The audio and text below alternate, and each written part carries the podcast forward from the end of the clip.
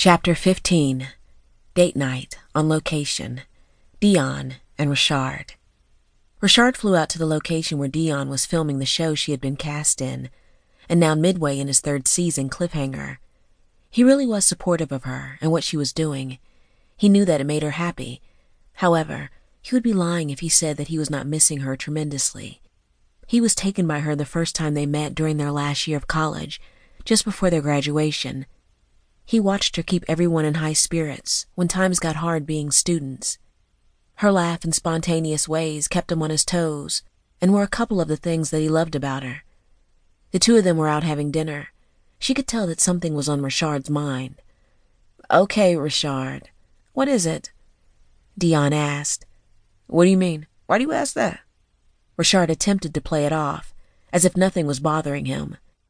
Deon cocked her head slightly, as if saying, "Seriously, Richard, you know I can tell when you are hiding something. Now, what is it, sweetie?" Richard exhales. "I just feel that I'm losing you, D. Your acting career is taking off as well as the T and D's. He reached over, grabbing her hands from across the table. "I just feel like I'm being left behind, and I'm losing you," he confessed. Deon started to caress his hand. "Come on, baby, please, don't think like that, okay? I'm not going anywhere, and you know that, Richard. You're my everything, and I love you." Deon leaned back, then glanced around. She smiled, then looked straight at him. "I got something to help you stay focused, and your heart as well as mine fixed on me while I'm away. I want you to have these," Deon told him, as she wiggled discreetly. Richard suddenly leaned forward. "Deon, D, what you about to do, girl?" he asked, looking around the restaurant. "You're not doing what I think you're doing." She kept her eyes fixed on him as she discreetly slipped out of her thongs. She then balled them up in a tight ball, then handed them to her husband as their hands met on the table. Richard sat with sweaty palms open, wearing a boyish smile. "You are undoubtedly sexy as hell and unpredictable, girl." The waitress came up to their table. Both of them suddenly sat back.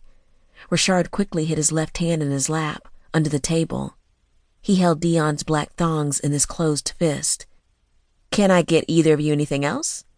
she politely asked. "Yes, some more champagne, please," Deon told the waitress.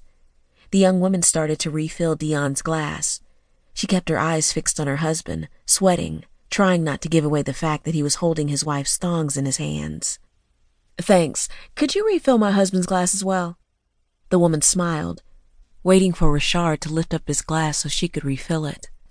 Deon smiled, knowing that he was left-handed, and he was holding her thongs in his left hand, underneath the table. Richard swallows as he picked up the glass with his right hand, slowly raising it up to meet the bottle. He trembled a bit as the lip of the bottle touched the rim of the champagne glass. Uh, "Thank you," he nervously said to the woman. She smiled, backing away. They touched glasses, sharing a moment between them. "You think you are funny," he said. Deon smiled, then tilted her head, looking at him. "Why would you say that, babe? I'm not the one holding a pair of women's thongs in his hand." "Oh, you know I'm going to get you back for trying to make me sweat," he told her. "No, babe, I thought you wanted some more champagne." Deon was biting her lips, trying to hide the girlish smirk. After finishing their dinner, on their way out of the restaurant, Deon was stopped twice for being recognized as Christy D. Steele. She smiled and waved hello to the small group of people. The restaurant was quite popular and was starting to get very busy.